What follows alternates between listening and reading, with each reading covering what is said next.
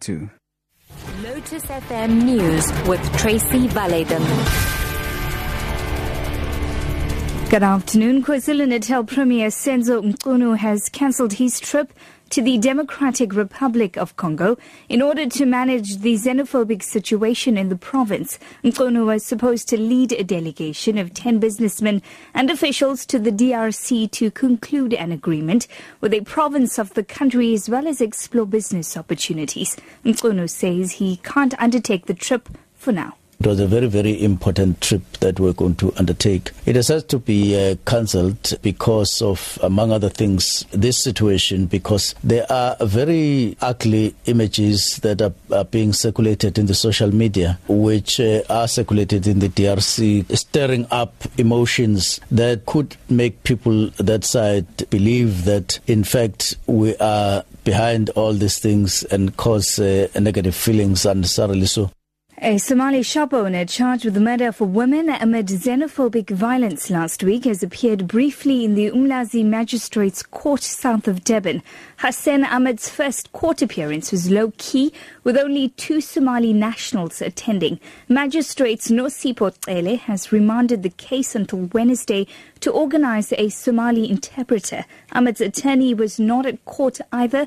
One of the Somalis in the public gallery stepped into to help Magistrate And the accused to communicate. There were no protesters outside the court.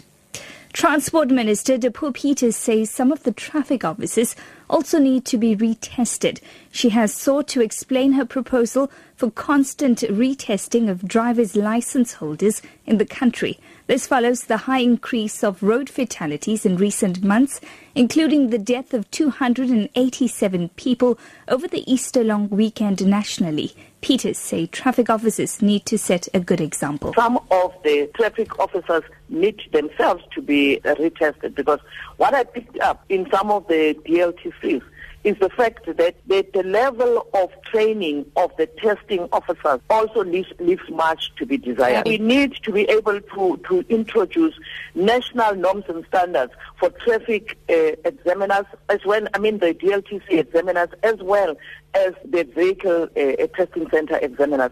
The case against the Czech businessman Radovan Krejcir and seven others has been postponed in the Johannesburg High Court sitting at the Palm Ridge Magistrates Court on Gauteng's East Rand.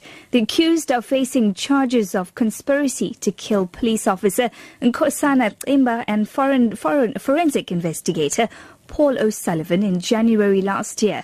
Sashin Naidu has the details. Czech fugitive Radovan Krejcir and five of his seven co-accused made a brief appearance in the dock before their case was postponed to the 17th and 24th of this month. Today, only five of the accused appeared in court. Two suspects didn't attend proceedings due to confusion over the court date at the prison at which they were being kept. One of the accused has also asked for time to appoint a new legal representative. All the accused are expected back in the dock on the 27th of this month. The South African National Blood Service is concerned about the shortage of blood stock since the Easter weekend. SANBS spokesperson Vanessa Raju is encouraging people to roll up their sleeves and help save lives.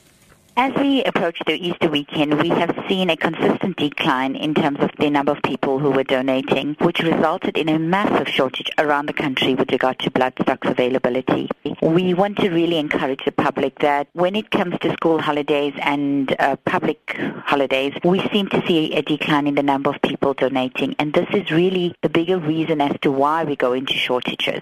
Your top story at 2 o'clock, KwaZulu-Natal Premier Senzo Mchunu has cancelled his trip to the Democratic Republic of Congo in order to manage the xenophobic situation in the province. For Lotus FM News, I'm Tracy Valaydham.